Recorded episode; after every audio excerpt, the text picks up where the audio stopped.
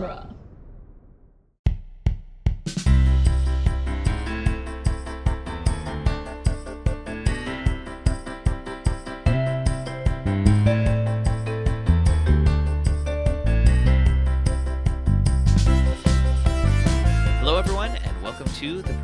Podcast, where each week we look at a great character in a great story. I'm Joe Dorowski, and this week we're discussing Joe Banks and Dede slash Angelica slash Patricia from Joe versus the Volcano. And joining us for the discussion is first time guest Merlin Salisbury. Welcome, Merlin. Hey, thanks for having me. Very glad to have you on, Merlin. And I have to say, I believe you are in the number one slot for coolest name we've ever had as a guest on the podcast. Well, I am a wizard, you know. the name Merlin Salisbury just has a wonderful lyricism to it that I've always enjoyed. I've known uh, you since junior high, is how far back we go. Is that right? Junior high. I was trying to think back when our first stage production we co-starred in was, and I think it had to be junior high, something in junior high. Uh, the Clumsy Custard Horror Show is my earliest memory. Uh, that's that's what it, where I was going. Then we we got to be uh, gangsters together and Kiss Me Kate. Uh, good Ah. times. classic. Uh, but I guess we're not here to reminisce about our, you know, storied career as actors. We're here to talk about Joe versus the Volcano, which just real quick for any listeners who are not familiar, this is a 1990 film starring Tom Hanks as Joe and Meg Ryan as Dede slash Angelica slash Patricia. It's a screwball absurdist comedy about a man trying to live life to the fullest after being diagnosed with a terminal illness. It was written and directed by John Patrick uh, Shanley and released on March 9th, 1990. Merlin, do you remember how you first came to this film? I don't remember the first time I saw it, but I do remember thinking that it wasn't that good the first time I saw it. um, until uh, many years later, uh, when right before I left on my uh, Mormon mission, my dad went and I went to a movie, and it was the dollar film. I don't remember what movie we saw, but one of the uh, trivia quotes before the movie started had a quote from Tom Hanks saying, I've made a lot of movies in my life, and of them, three or four are pretty good. And that was uh, 19, no, that was 2001. And uh, my dad and I thought, okay, of all his movies, which ones is he talking about?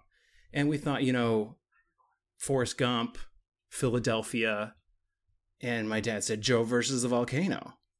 I said, I don't think that makes Tom Hanks top three or four. He says, Of course it does. So we watched the movie, whatever it was, don't remember, go home and watch this movie again. And he went through it point by point to tell me how this was Tom Hanks' greatest movie and the most underappreciated movie of all time. That is, that's a bold tank because Tom uh, Tom Hanks has you know a, a lot of good movies in his uh in his oeuvre. So to say that this is the greatest, that's gotta like perk up the ears, right? yeah, yeah, and you know he convinced me. And um, many many years later, um, when I tried to start my own uh, movie watching podcast, that uh, I, you know failed miserably. I, you know, we we recorded maybe ten episodes, and I just could not get around to editing them. I didn't love it, but we tr- we tried to do Joe versus the volcano twice, and I think I changed a few people's minds. And this has always been a a dream for me to talk about this movie. I could talk about this movie forever.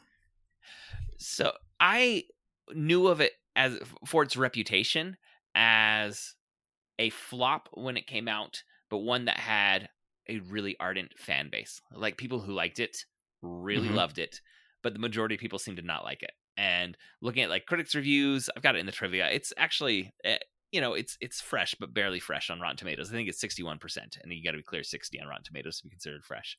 Um and in in just like googling joe versus the volcano like some of the first things that come up was like defenses of this film because people want everyone to love it and they know most people don't so seemed to be like a, a lot of the tone and i had not watched the film until preparing for this podcast i had seen clips of it um, in a couple different classes i, I remember um, Mr. Kryman, our theater teacher, showed us a clip from this. He he really liked Tom Hanks uh, and his performances, and he showed us a clip from this. And I, I don't remember, that. What it. clip did he show us? I, I my memory, and I maybe I'm conflating something. Memories are tricky things and slippery. Uh, was that he showed us the bits of him on the the montage of of him on the ocean. Uh, Okay. On the on the raft. Uh, and then I also remember seeing another clip of this in one of my film classes in in college, but I never actually sat and watched it. I'd seen uh, Sleepless in Seattle and uh, You've Got Mail, and I knew that this was the opening chapter of the trilogy of Tom Hanks and Meg Ryan. But I Uh-huh. just had never gotten around to seeing it, and I watched it today, and I've got to say I'm kind of in the love it category as far as uh, that split uh, uh, It's a of great. Like, movie. it really is. Uh, and I I think I can understand why it maybe had mixed reactions. Particularly, this feels like one that if it wasn't marketed correctly and people had expectations for maybe like a, a more traditional rom com, uh, like those generic expectations or genre expectations do matter for how people receive a, a, a story. And I, I know marketing has ruined more than one film, uh, not because the film itself wasn't was bad, but because it didn't tell audiences what to expect, or or um, it felt like it made audiences feel like they weren't given what they were told to expect, uh, and that can cause a, a negative reaction sometimes. So I'm wondering if marketing is one reason why this had such a mixed reaction initially. Well, I try to think of like where everybody, can, all these artists come together to create this thing, and they are all each in their particular arc of where they're coming from. John Patrick Shanley just got off of Moonstruck, and was a smash hit, and kind of got carte blanche to do whatever he wanted, and this was the movie he wanted to make, and uh, Tom Hanks is you know, just starting the peak of his, like, just in the change of his career. Meg Ryan is just off of uh, When Harry Met Sally and pretty close to the beginning of her peak of her career. So all these people come together and you think it's supposed to be this great thing. If you compare When Harry Met Sally to this movie, it doesn't hold up to the critics. And you compare it to Moonstruck and it doesn't hold up to the critics and you compare this to Big, and it's just not quite as good to the critics. So it kind of hides in this area of not quite as good as we hoped it would be. But I think it's uh, I think it's just undervalued. Yeah, and then also there's the fact that the you know the next two Tom Hanks Meg Ryan collaborations are critical and popular hits, and I think Yes. that makes this one just feel like again by comparison the odd duck, and it also is tonally an odd duck compared to Sleepless in Seattle and You've Got Mail. It's very Um, it's it's a very odd duck, and I think you know um, the Waponis are kind of uh, problematic background, and definitely could not be made these days.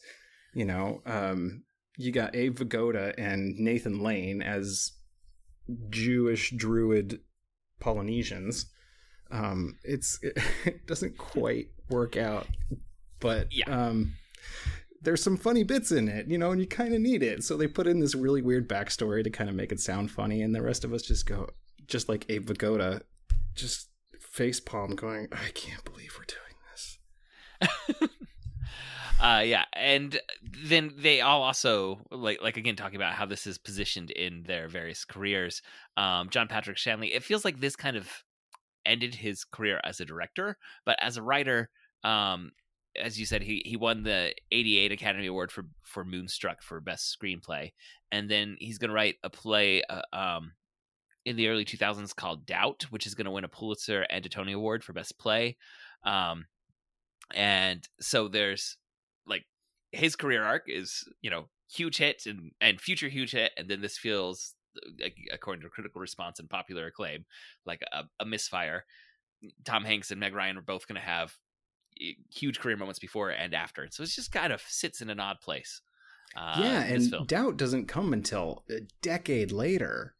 Or Yeah. uh, three decades later. You know, it's like he had something at the beginning and then spent a lot of time brooding on it before he made something great. i mean I'm, I'm looking at it, it he's written 23 plays so that's uh Yeah. That's a career. uh, and let's see. I'm seeing if he's done any other screenplays. Uh, he wrote the screenplay for Congo based on the Michael Crichton novel. Didn't see that one coming. Uh, in there. Uh, so yeah, interesting careers. Uh, you mentioned something that doesn't quite work. We'll talk about that a little more after we do the plot summary, I guess, for that. So let's just jump into some of the trivia about this. Like I noted, it has a 61% rating on Rotten Tomatoes, but Roger Ebert was a big fan and he praised its quote magnificent goofiness and said that Hanks and Ryan in particular inhabit the logic of this bizarre world and play by its rules. And that's one thing that I think you you have to do is just fully accept that this is not our world. It's a very heightened, absurd reality. Um, mm-hmm. And in some ways, it gets more absurd as it goes along, which does land with that unfortunate, you know, um, portrayal of Polynesian culture near the end that doesn't quite work, where it's just getting more and more absurd. And then also, I think maybe a moment that loses some of the audience is the is the big finale, and uh, we'll, we'll talk to that about that in just a minute.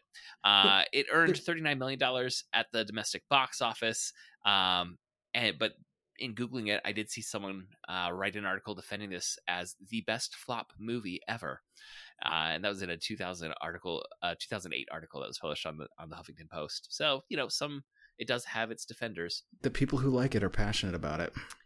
Yes. and in 2012, a theater in San Diego premiered a musical based on this film and that had to be an odd beast, I have to say. Um, it, it's one of those where I could see it completely working or just going off the rails very quickly. Yeah, yeah. And you threw in a little bit of trivia about the vote. There's there's a uh, like some Easter eggs of some of the later production design are here at the very beginning in in the factory. Is that right? One of my favorite pieces of trivia about this movie is the uh, at the end they're on the island and they're telling the story of uh, the big Wu and they have personified the Wu with this mask and it kind of looks a little bit like a monkey and that mask also appears at the very beginning of the movie is the facade of the factory. So there's this balance here between the factory and the volcano. And um taking the lead, and uh, it's a common theme that that uh, reoccurs throughout the movies. Why not take the lead? Yeah, and also what is um is sucking the life out of these people, right? Yeah, uh, yeah. I'm losing it, my soul. Mm-hmm. Literally. Uh, there's monologues on both ends uh, about that. I think it's something to dig into after maybe we walk through the plot of this. So yeah, I, I, I like that connection. Let's make sure we we circle back to that. Well, before we do this plot summary, listeners, we want to thank you for downloading this episode, and we especially want to thank those of you who support us on Patreon. If you would like to support us financially, we invite you to go to patreon.com slash protagonist and support our show with at least a dollar per month. All supporters on Patreon at any level receive access to our special quickcasts, which are shorter episodes in which we talk about the media that we've been consuming lately that we are not yet covering as full episodes of the podcast. And all patrons who support us with $5 per month or more get to choose a topic for us to discuss. So now on to the spoiler summary. And I do want to acknowledge that the tone and um, visual uh, visual elements this are really huge to what makes, for me at least, this story work. It's the kind of heightened reality that is starting to feel a little Tim Burton esque, uh, especially at the beginning. It feels a little um, like there's lots of uh, harsh angles and uh, points of view that that are just askew enough that you feel a little off centered as you're as you're being introduced uh, to this world. So during this this plot summary, just think a little more um, broad than just a straight uh, following of the story. So Joe works at a soul crushing dead end corporate slash factory job. And he suffers from many ailments.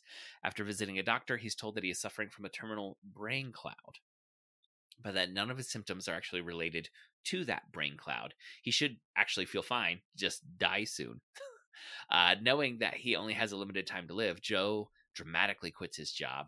He also asks his coworker Dede out on a date. Dede notices that there's a big change in Joe, uh, but when he reveals that he is dying soon, she calls off the date. That's that's a little too much to throw on a first date.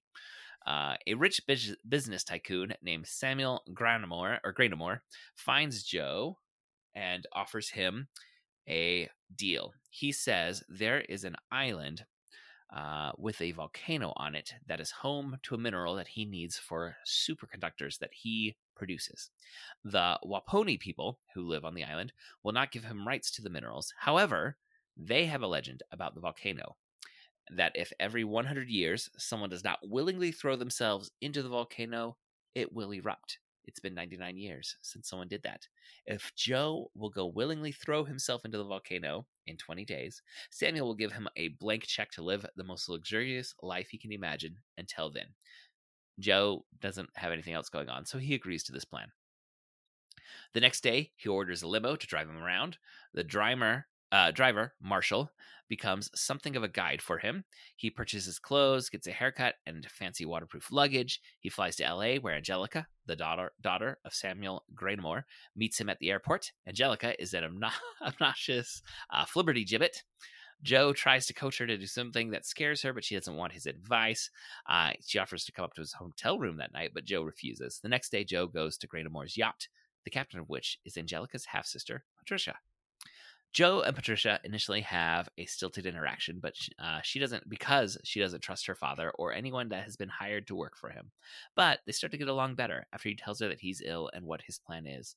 A typhoon hits and wrecks the boat. It sinks entirely. Joe gets an unconscious Patricia onto a floating piece of fine waterproof luggage. Uh, remember when he was uh, going around uh, with Marshall. Uh, he purchased clothes, got a haircut, and brought bought this fancy waterproof luggage. Uh, that is what is going to save his life at this point. Uh, so he throws Patricia up onto there, uh, and she is unconscious. And there's a montage of Joe trying to keep her alive and entertain himself on the raft. This is well before Tom Hanks would do this again in Castaway. It's just a very, very different feeling than, than Castaway, but there is some crossover.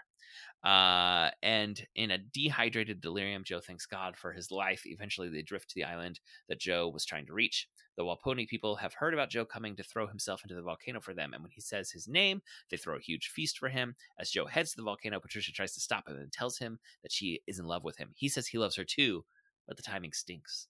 Patricia gets the chief of the Waponis to marry them. Patricia says she will stay with her husband and goes to the volcano with him. He tries to get her to leave him, but she insists they need to jump in together. She trusts that some miracle will save them. They jump in and the volcano erupts, blowing them out to the ocean. They land near the floating luggage raft and climb on. Joe reminds Patricia about his fatal brain fog. She asks about the doctor, and when he says the name, she recognizes that name as one of her father's cronies. You know, like it's her father's doctor, but the doctor doesn't take any other patients. So uh, she realizes everything was a setup for Joe to go to the island uh, where there's a volcano that is now erupting and destroying the island and the people that live on it. That's not really dealt with. Uh, now that Joe is not dying, uh, they can survive together. And we get an end credit uh, scroll of text across the screen saying, and they lived happily ever after. The end. And I should note, I, I, forgot to put it in there, but at the beginning it does also say "Once upon a time." So this is very much supposed to be like a fairy tale. It's story. definitely a fairy tale. Yeah, we are not supposed to take this as uh, um, you know having any verisimilitude at all um, as we as we go into it. Uh, so Merlin, maybe let's get out of the way. The nit to pick that we kind of oh, you already mentioned the, the Waponi people. It's not a great representation. It is stereotypical and problematically so. Uh, and then also the fact that they get it. There, there's no acknowledgement that they're all dying. feels they, like they a all misstep. die, and we just don't ever think about that ever again. Yeah. Um, and the, the film is so broad, like I wouldn't have mind if they'd shown like the Waponi tribes like on sailboats, eh, like even luxury yachts just just sailing off. That would have been fine to see in the distance that they they look over and spot that. It just would have wrapped that up in a little more satisfying way for me. Um, yeah, well, I, but that's... I like to think of the metaphor of the volcano and what does it mean and where what is the uh, author trying to portray to us you know the if the metaphor of the volcano is you know jumping into the thing that you're scared of um the the volcanus ex machina doesn't always blow you out you know at the end yeah. Uh, and I guess the other nitpick is maybe this finale where they they jump down, are floating towards the the magma uh, Mhm. within the volcano, and then there's this jet of steam that they ride off into the ocean. Like this has already been a very heightened reality that we're existing in, but that just still feels like another leap for the grand finale. Uh, yeah, I mean, that- it's that it's not supposed to be realistic. You know, Mhm. the, uh, that's nothing not has how, been. That's not how a volcano would f- swallow an island into the ocean, and that's not Mm-hmm. how any like any of them. Only the guys who got shot out of the volcano would survive. Like, there's a lot of things in there that uh, uh, are unrealistic. But the metaphor is that you're gonna have to leave some things behind. Yes, uh, and I, I I think it kind of works, but also I can understand why for some audiences like that finale just It's un- it, it's unsatisfying. uh, yeah it, it, it's just a little uh so so unbelievable in terms of their survival and also so callous towards the Waponi people that it, it it just doesn't quite all tie together. Even if there is a nice little discussion as they're floating the ocean, like once they're in the ocean, I'm kind of fine with everything that happens. It's this whole process of getting them there that Yeah. uh you know I I I understand at least that that criticism, but on the whole, there's a lot to love in this movie. There's a lot. There's so much good stuff in it. Every minute there's something new that's that's just delightful. um since it's something that you already mentioned i do want to talk a little bit about the idea of like the factory and the volcano and how those are linked it was making me think about uh the german expressionist silent film uh metropolis fritz lang's early sci-fi film masterpiece Yeah. that ha- has a sequence where um this upper crust elitist person is going down into the factories that his family owns and he sees the workers marching in and he sees that they have become like so dehumanized and just part of this machinery and there's an explosion that blows a lot of the workers around and kills kills several of them and he has a vision of the factory itself becoming a an ancient god i think they call it moloch in the film that human sacrifices are being made to that they're they're just marching these human sacrifices essentially into a volcano is kind of what, what he sees with moloch but uh eh, but but that's actually the factory like he he sees the explosion and he has this vision that his family has been essentially sacrificing these people's lives um, to a god in this case industry and factory and and uh, commerce uh, and i think that's a, one of the parallels that's being drawn in this film as well It definitely is an inspiration for John Patrick Shanley. um, and it it definitely works in that kind of postmodern, hyper self-aware uh, audiences in on the joke monologues that Tom Hanks gives, and he's very good at giving those monologues uh, in, in in this film. Uh, so I, it was something that I really enjoyed seeing that they they did like circle back to this idea um, of of what it is that we're sacrificing ourselves to, or that is pulling uh, our life away from us. That's forcing us to avoid living our lives. Yeah. Um, in, the instance of work and the the drudgery and droning nature of the factory work, uh, you know, into this hyperbolic and large again larger than life version of of actual literal human sacrifice that the film ends with. hmm Uh, the the the hero's journey. I mean, Tom Hanks, you know, as Joe Banks portrays this, you know, quintessential hero's journey from being in something terrible and finding your way out of it and going on an adventure and equipping yourself with the tools and um, people helping you along the way and then making the leap to decide how it all ends and then the uh, the Deus Ex Machina. yeah, definitely a Deus Ex Machina. Uh, yeah, it, it, is definitely a hero's journey uh, tale that we have, and you you can find, uh, you know, what is this call to adventure? Uh, what what are the thresholds that he has to pass at various points? Who are the Yeah. who are the helpers? Um, I do want to give a shout out in terms uh, of the helpers too. I believe it was Marshall. Was that the name of the limo driver? Limo Driver's Marshall. uh just that performance uh i i should double check who the actor is that played uh played marshall because i really Oh, enjoyed yeah, his performance Definitely deserves a shout out. uh just a second i've i've uh, got joe versus volcano being pulled up right here cast let's see marshall was ossie davis well done, Ossie Davis, in this film. guy. Um, a- and I, I think that there's with within that framework of the hero's journey, we're getting a version of it that is absurdist, uh, but it's the kind of absurdism that is very much trying to make us kind of hyper aware that we're living in absurdism that we call our daily lives.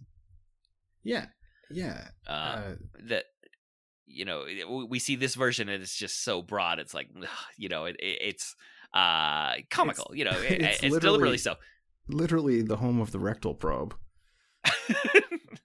the the factory that he works in Yeah, uh but it, it's it's supposed to ideally have you say you know what is my actual job do i get any Right. joy out of that or am i trudging in and just a cog in this machine that is so I, like when, when tom hanks says does his his monologue about about the fluorescent lights and the walls and the the paint color and everything uh Oh. you know it's just soul crushing uh and and yeah everything is heightened and turned up to 11 in this version of the reality and it feels uh you know like i said kind of tim burton-esque in terms of the cinematography and the set design uh but he's talking about like how many of you have jobs that you just kind of trudge your way through because that's what we've decided is our daily life yeah. I'm not arguing that with you.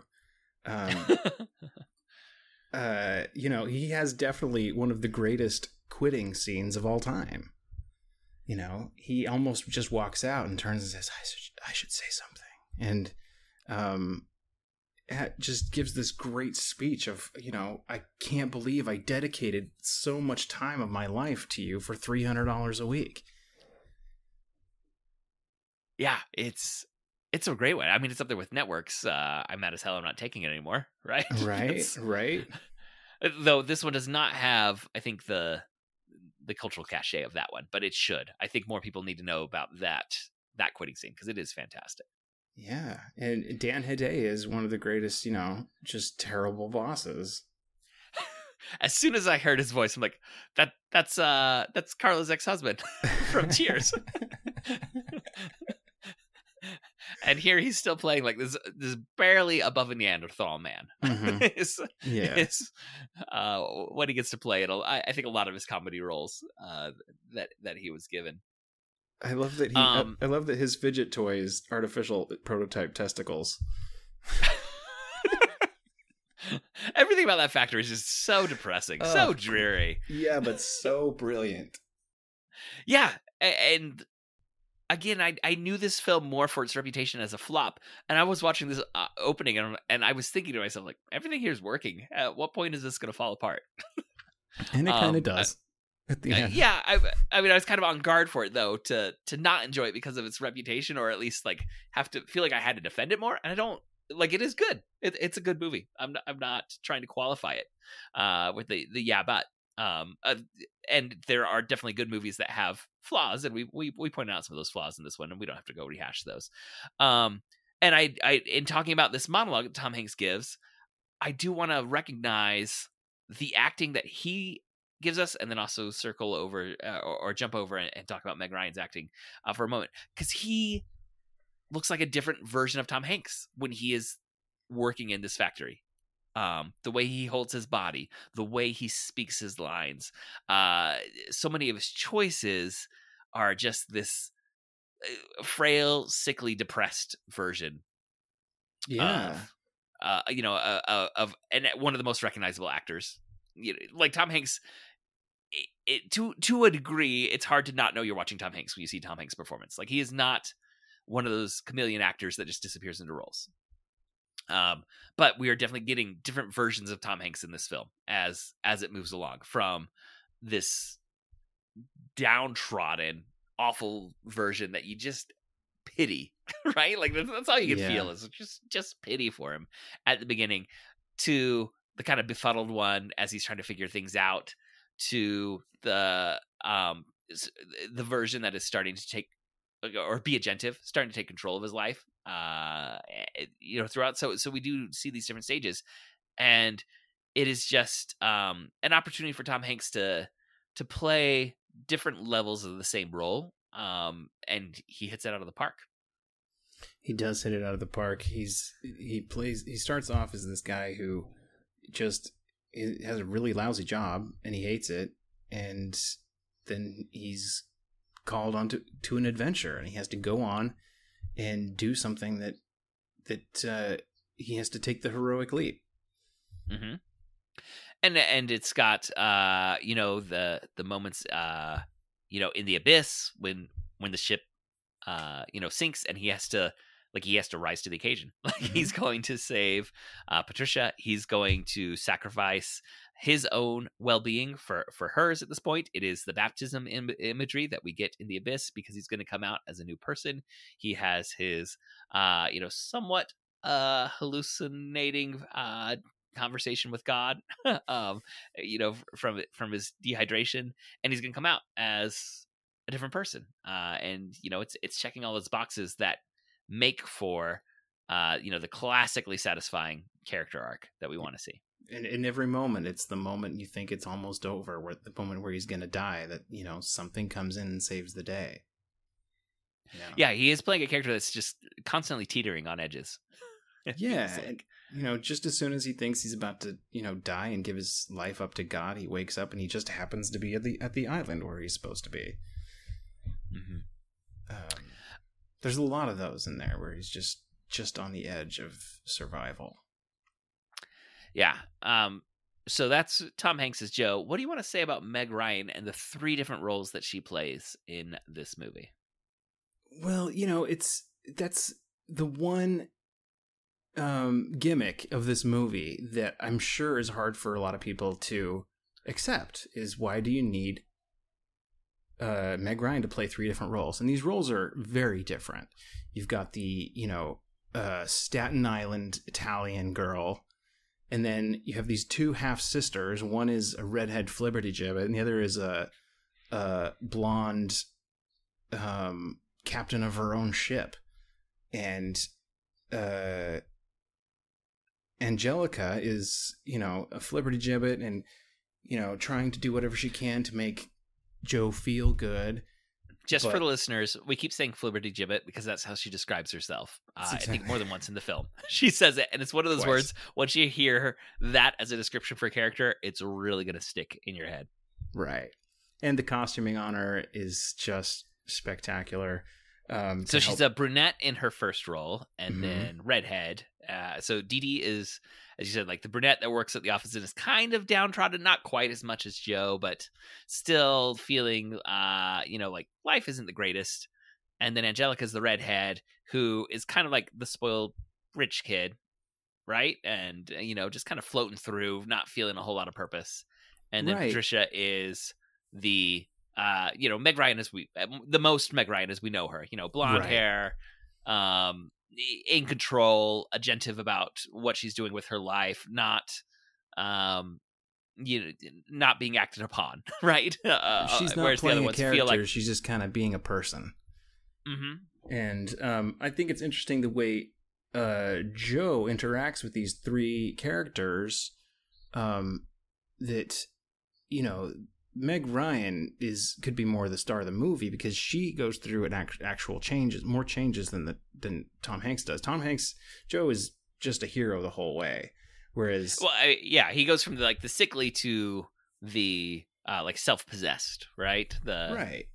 So but, so there's a transformation there within himself, but Meg Ryan is actually playing different characters. Yeah, and he, Joe notices that uh, Dede can Dede notices change in Joe, but refuses to change herself. Mm-hmm.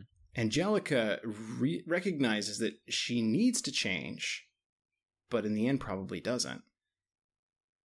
Um, yeah. And Patricia definitely has an arc that goes from being sour to being in love with this man who is a hero. So there's these three characters, and they all have different arcs, and the way Joe interacts with them um, he notices that they're kind of all a little bit different and should affect him likewise. And there's enough difference in the voice that Meg Ryan gives each of them and the costuming that there is that half second of like, is that the same? like is that Right. Meg Ryan in that in that one? Um, like once once you know it, like you you definitely see it. But I think Meg Ryan does a really good job of playing three very different characters. Yeah, she totally she totally knocks it out of the park. And I I'd never seen Meg Ryan play a character like Dede. Uh, or Angelica, really. Or- Like it, yeah. it's so broad, but she stays consistent with the voice choices that she's making. Uh, she humanizes them because if you are doing a really broad accent and changing like the tone of your voice, which she does for each of these characters, I think it's possible for that to become parody and lampooning and not be a real character. But I, I really do think she gives you an emotional grounding for Dede and Angelica. She does. They they, they do tend to be more of caricatures Mhm. than than actual characters. You know, just these you know Staten Island Italian girl and the uh, Hollywood flibberty gibbet.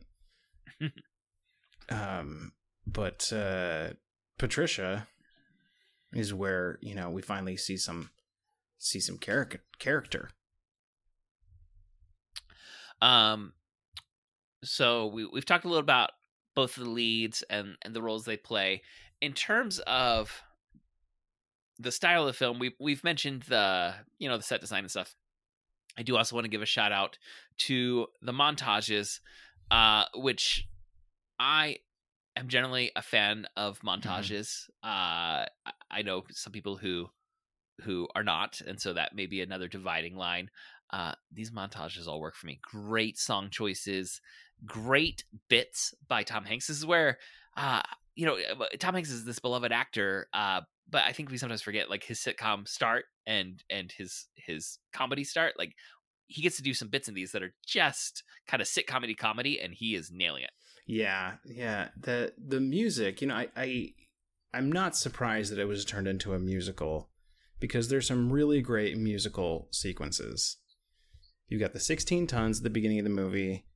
Um the Old Man River. and that's the the opening of the fact like this is the long slow walk as we're being introduced into this world uh and it is these kind of almost faceless workers just the drudgery of their entrance into work and you can tell this is killing Right. He's to go work at this he's factory a man who has a very lousy job and every step he takes he loses a little bit more of his soul and at the end of the day he's just $300 closer to owing his soul to the company store it's they all all these themes work together really well Yeah, and I mentioned uh like a lot of these montages, I love the comedy in them. This one's simultaneously like it's very dark comedy that's here. Where whereas it's like uh the kind of comedy well like w- if you see like a giant glass plane uh pane being carried across the street during a chase and you know it's going to be broken in this instance there's like this one bright flower that all these shuffling fleet are, feet are uh, passing by and you're just waiting for someone to crush it and then it finally right by the by the Uh, beautiful foot of the high-heeled shoe woman um Mhm. the you know they definitely take the old Shakespearean version of comedy where you have to start off with everybody sad, and it will end with a happy ending. Yeah. Yeah, that's definitely our arc. Is is we're we're, we're not uh, starting with a you know uh, uh, in a neutral Right. place. We're starting in the depths of hell, and and uh, it's sort of a rise out of the depths of hell, but it's more of a, like a a rise and then fall back into the depths of hell. But then you get ejected by the steam of hell, and it's you, you then land safely in the ocean. yeah. Other musical sequences that I really loved were the Old Man River scene after he gets his diagnosis. There's a beautiful scene, just one long shot where, you know, he's confronted with his emotions and he hugs the he hugs the dog and the woman to the sound of the Old Man River just keeps rolling along. Um uh, one of my other favorite scenes is the street where you live by uh, the uh, mariachi band. Mm, yes. Yeah, the ch- Spanish version of Street Where You Live that I have looked high and low for a version of that I, I just have not been able to find. I want to put that on my playlist. Well, I, I saw when I was looking up trivia that there was a limited, like print run of the soundtrack released when the film came out of only 3000 copies of the of the soundtrack were released so it may I have don't been think it and it's just But oh um, well I know it'd be really hard to track down if it was right. still. I think I've, I remember seeing the track listing for it, and it's not even on there. Um, oh uh, but the uh, the title or not the the made the what's the the song that the original song that was written for this movie is uh, marooned. Why am I marooned without you? This idea of being alone, on, stranded on a desert island, without someone. Um, the uh, the theme of being alone is constantly recurring.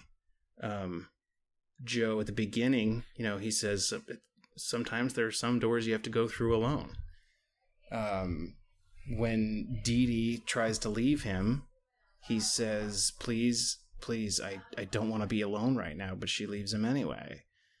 With Angelica, he he has an opportunity to not be alone and turns it down. And then with Patricia, he he gets to be with her.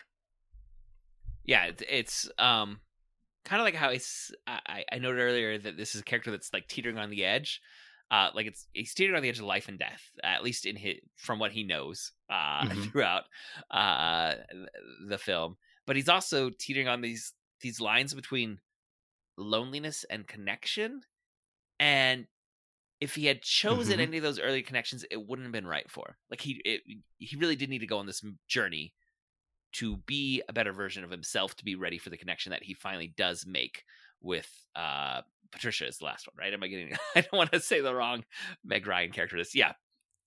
Yeah, I just I just keep imagining Joe in the water trying to save Patricia. Patricia, Patricia. That's how I remember the difference Uh, between the two of them. I think he and Dede and uh he and Angelica they could have been happy for moments, but it wouldn't have it wouldn't have felt right for what we know of the characters and where they're at. Um eh, Right. If if if uh, Samuel Graynamore doesn't knock on his door the next day, um, does he get together with Dede eventually? And maybe, maybe not. Um, but that's why he's the MacGuffin. He just changes the the uh, the direction. it's a very interesting plot. MacGuffin in that the MacGuffin is kind of his own death, right? He's he. th- That's what sets him on this journey. Is is Well, the uh, Samuel Graynamore, I, I think you know the moment you know he opens the blinds and sees that face with the cane and the top hat. You're like, okay, that's the MacGuffin, and he's here to send him on a journey. well, see, I, yeah, I'm seeing him as the herald. That's that's uh, you know, giving him the call to adventure. sure, yeah, Yeah. yeah, yeah. Um, but he's also behind the scenes. Uh, spoiler alert! You know, um, Ah, we are identifying. yeah, the reason the reason why he thinks he's dying. hmm he put the lie into place that made him believe this. And so this whole thing comes from him. Yeah i mean different. Yeah. different terms for different uh hmm stories. Yeah I, I I think we're on the on the same page there. Uh and the the resolution though it's not it's not joe i'm trying to how do, how do i want to put this? It's not joe like living. It's joe realizing that he can that that he has a life to live like does that make sense there's a difference it's not that he survives the volcano right that like it, it's Right. the uh it, it- it's the epiphany you know that he has about like I wasn't actually sick, and and that is both the brain fog and also like my like at the very beginning he's like I've got these swollen lymph nodes and my neck is always Mhm. sore and I just feel feel drained. Uh, like all that was in his head because he was living this drudgery of a life. Uh, a- and and the choice to live his life is is where there is uh, a resolution or or um you know a rebirth uh of Joe and we see like th- this version of him being reborn during the city montage where he gets new clothes and he gets a new haircut but that's like a facade that he's starting to wear um, he he's not yet really transformed. He's coming into focus, kid. yes, but it but it's all um like, like that still feels external and the the joe that comes out of the water at the end and is getting patricia and is talking about his life with patricia now like that's that's that's we're fully into a new version of joe. Yeah but at the same time he still he still has this and one of my favorite lines and one of my dad's favorite lines from this movie was it's always going to be something with you isn't it joe I mean, there's been a lot of somethings in this world. yeah, I mean, but like, no matter what I, happens, I mean, there's always going to be something that you're going to look down on this. Like, isn't there? Like, yeah, okay, all right, I see how it is. All right, I, now I understand how to deal with you. uh, but, but to Joe, in Joe's defense, um, you know, there there has been a lot that has been heaped upon him. in this. Sure, but now that he's it, taken the leap, and mm-hmm. you know, he quit his job you know but yeah. he doesn't have a brain fog. Should he brain cloud should he go back to his job? Absolutely not you know? So he realizes that there's yeah okay I, I have to i have to remember that i'm just a hypochondriac and um everything's gonna be weird but i'm probably okay you know? Um and uh patricia's there to help remind him of that. Yeah and it again like the, the the these actors in these roles i think this movie could have really failed without the chemistry that tom hanks and meg ryan just yeah absolutely. really have where, where like you you want you want to see them happy at the end yeah. uh they're both just so good in these roles and it, it, going back to that that roger ebert quote like they inhabit the rules of this absurd world so well that it makes everything kind of click right. Um, and we're gonna see them inhabit more uh classic romantic comedy in yeah it's kind of the heightened world of, of romantic comedies but you know it, it's it's still our world in sleepless in seattle and uh and you've got mail and it, they're going to be great in those roles too and they're going to inhabit those roles in that world and they're going to sell those worlds perfectly uh there and it's just a delight to see these actors playing this broader farcical version and still still just nailing everything giving us exactly i mean exactly what the director had to be wanting from that uh you know from their performances. Right they both just knock it out of the park and don't get enough credit for it. Mm-hmm. well is there anything else you want to make sure we touch on uh with this with this film? Um one of my you know, I, I, keep coming back to this idea of you know taking the leap. Um, but one of my favorite moments is, you know, with Angelica. You know, long ago, the delicate tangles of his hair covered the emptiness of my hands, and she goes straight from that into, "Did you ever think about killing yourself?" It's like, wow, that came out of nowhere. But secretly, the answer is yes. I'm about to. As a matter of fact, I'm going to go kill myself in this in this volcano. Um, and but he talks her out of it. You know, why not take the leap? Um, mm-hmm. uh, the uh, losing losing our soul to this thing that uh, I, I love this idea of this little thing shaped out of a coconut that Abe Vigoda calls his soul. And he says, I hope you don't lose it. You know, like just these really nice these really nice comedic moments. Yeah, and there's lots of different kinds of comedy. Um, so like there's the comedy that is found in editing with all these montages, like when Tom Hanks is being prepared for his sacrifice. There's some really broad, uh, like Looney Tunes level comedy of yeah. what's going on with him, and it does definitely elicit a chuckle. But then there's the comedy that can come from just the perfectly delivered line, uh, you know, which is very different than the comedy found in editing. And you know, when you have really good comedic actors, uh, they're going to find those moments and give them to you, and, and they definitely do. They all do.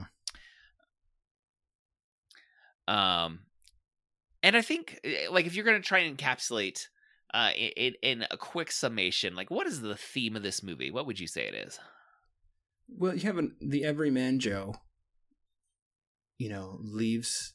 Uh, it's a fairy tale about a guy who had a very lousy job, and he takes these three heroic leaps. the The first you know, the first one is before the show starts. He runs up this, runs up the, uh, the building. The the he runs into the burning building to save the kids. You know. Oh right, I, I guess uh, we're told we, we, don't see it in the film, but uh, but uh, we find out that Joe was a fireman before and and had these moments of incredible valor uh, in his history, uh, which is one reason why uh, the Samuel character Blake believes he'd be willing to go throw himself off a volcano is because he's he, you know he's seen a fearlessness in in the reports of Joe. Right, and that, I mean, on top of the the very problematic uh, Waponis, another reason why this movie couldn't get made today is because he, they would just say, "Oh, that's PTSD." I go, "Oh, okay, and let's move on. Let's find a way to treat it." You know. And but in 1989, you know, we're like, "Yeah, you're crazy. Like you've got some really crazy things going on inside your head. We don't know how to deal with it. Let's mm-hmm. call it a brain cloud so we can get you to sacrifice your life so I can have these mineral rights." Um. Uh. So the first one is him running up the running into the burning building. The second one is him leaving his job, and the third one is jumping into the volcano. And uh, that's what a hero does: is he goes, he does the hard things.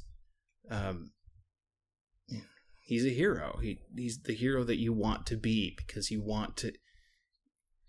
John Patrick Shanley is trying to tell you to take the leap. Whatever it is, it's it's different in everybody's life, and that's what everybody's volcano is different and another heroic moment that I really liked as um as a moment of like revelation about who Joe is. Uh, when he gets Patricia onto this raft of, of his luxury luggage, um, and they're they're floating along. She's unconscious for days, and he has one bottle of water, and he keeps keeps giving her drops uh, like like a, a, a cap full mm-hmm. of the water from from the water uh, water bottle, and then eventually like he gets so dehydrated he passes out, passes out, and then she wakes up and we we hear her saying joe did you ever give yourself any of this water and she's pouring some water into his lips and in this dehydrated fog. He just like leaves up. He's like that's for you. Like, like don't give me the water. You need it so you can survive. Uh so so in like identifying his his heroism and his selflessness yes it's uh his role as a firefighter but we, we do see it played out quite literally um, in, in the time uh, in this montage of them floating on the the luggage and together. Even even the the flower that got stepped on makes a reoccurrence when Joe comes back and helps restore it. Joe's constantly helping. You know, he's mm-hmm. the guy you want to be. Yeah, and even like in his in his job that he hates uh, like he, he's getting chewed out early on by his boss because the boss is like, well, what? Eh, eh, Joe's like, we've run out of the catalogs. I'm supposed to be like doing an insert in the catalog. I can't remember exactly what it is, but but we're out. And the boss is like, well, why didn't you tell me? He's like, well, I told you three weeks ago, and I told you two weeks ago. And the boss is like, well, did you tell me this week? And Joe's like, well, I already told, I told you, you three weeks ago. Already. I told you Why do I need to tell you again? yeah. and, and uh, like he hates his job, but he's actually like doing his job. like he is still uh like living up to the the, the yeah. contract that that has been made and uh when the boss is like well eh, in terms of like why didn't Joe go do it himself? He's like, you told me I cannot order it. You have to. that is why I've told you twice that you do. Like I'm following the instructions that you gave not gave nearly me. good enough, uh, Joe. And, and uh, so it's uh, you know, he's he's not lazy at any point in this in, in his character's journey. He's beaten down and he's uh he's broken uh it, it initially but uh it doesn't become like he's a corrupt or lazy worker or anything like that at all. One thing i did notice this time around watching the movie is that we don't ever actually see him work. Like we, we're, we're told but yeah but by the time we're getting to that day like they're out of catalogs for him to do his job with. Right i mean we talk we we talk about things that he needs in order to be able to do his job. We talk about um, we see interactions with his boss and his other co-workers, co-workers, which is obviously part of work, but we never actually see him do the work. We see him get coffee. We see him put up his his uh, lamp. We see him uh, complain about you know all the things. He he leaves work for three hours to go to lunch, um, but we never actually see him work. But mostly because it's a very lousy job. Nobody wants to do it. He just pu- punches in and punches out. That's what he does. Yes, uh, you know, but still, like, if he had his his catalogs, he'd be he'd be doing his job with the catalogs. he could do his job. Yeah. He just needs, you know, he needs to actually have the materials to to do his yeah, jobs with. Makes it really hard to do your work when your boss hasn't actually, uh, you know, given you the supplies necessary.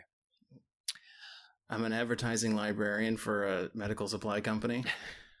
I have no response to that. Well, Merlin, do you have any final thoughts on Joe versus the volcano before we wrap up? I have one question for you. Yeah. And I was wondering how many times you felt yourself every time they mentioned the word Joe. I mean, it is. Uh, it's not quite to the level of Jack in terms of commonly used names for male protagonists, but it's not super uncommon. So, uh, it, it, I didn't catch on it. Um, you know, too much. Uh, I I definitely, you know, there is still like that little register of like my name, my name, my name, and they do say it a lot uh, in this, but it, it wasn't like, you know, uh, I, I think if I had a less commonly used name, I, w- I would have caught on it more. yeah. Um, Merlin, you are a first time guest, and we always ask our first time guests the dinner guest question. We celebrate great characters and great stories on this podcast. So if you could have a dinner party with, you know, a handful of fictional characters, who would you want to hang out with for an evening? A handful of fictional characters. Well, in this movie, I kind of want to see Angelica, Patricia, and Samuel, you know, in the same room together. Oh, that would be a mess. Yeah, I know. I want to see like I want them uh, they they have a lot of problems and they need to sit and figure it out. um uh you know, my my top 3 movies are Back to the Future, Ferris Bueller's Day Off and Indiana Jones and the Last Crusade. Um so, you know, those are those are some pretty good uh you know, Marty McFly and uh Ferris Bueller, obviously, and Indiana Jones. And um, I'm gonna throw in uh, James Bond because who doesn't want to be James Bond? this is a very eclectic dinner party that you're having, and that's one of the joys when we ask people this question uh, and trying to imagine this group of characters actually in the same space. Um, it gets messy pretty quick. Is I guess the the takeaway I have. the The flow of conversation would would be and uh, hard to follow. Yeah, but you know what? That's that's the adventure. Well, Merlin, thank you so much for joining us on this podcast. I'm really grateful uh, that you, that you reached out and asked if you could come talk about Joe versus the volcano. Uh, both because uh, it's always great to talk to you, but also I'm glad I have finally watched this movie, and uh, I'm gonna and I'm glad to share it with more people. I'm definitely gonna be recommending this movie to a few people. Where it's like, you know, I, I don't think you've ever seen this movie. You probably should go watch it. You really should. Well, that is going to wrap up this episode. Thank you, listeners, for joining us. For show notes and links to all the other great dueling genre shows, you can go to duelinggenre.com. Also, please subscribe to the Protagonist Podcast in your podcast app of choice. That really helps us out. Uh, or, sorry, uh, leave us a review. That's what helps us out. I mean, subscribing is great. I do appreciate when you subscribe. And seeing, uh, you know, how many downloads an episode gets does give me joy to know that there are people out there actually listening as we throw these out there. But leaving us a review that helps us out. And also, uh, if you'd like to support us, you can go to patreon.com slash protagonist uh, to, to help us out financially. Uh, you can reach us by emailing feedback at protagonistpodcast.com or also Twitter. You can follow at protagonistpod or at Jadorowski. And our producer, Andrew, is at Disminute. And our Facebook fan page is facebook.com slash protagonistpodcast. And also, the Dueling Genre Podcast Network has a Discord channel where you can chat with all of the Dueling Genre podcast hosts uh, about their episodes. Thank you again for listening. We'll be back next week to discuss another great character in a great story. So,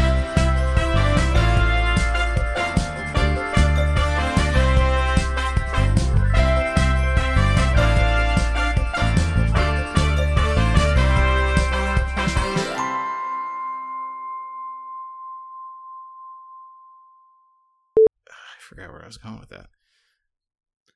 Uh, let's see. You were talking about the three great leaps. You mentioned that you were saying the first one. Was The was, first one- Here, the first Andrew, one is will be a quick before he edit. gets Hold on. there. Let, let's give Andrew a quick edit point. uh, And all right, go ahead and pick up your thread about the the leaps.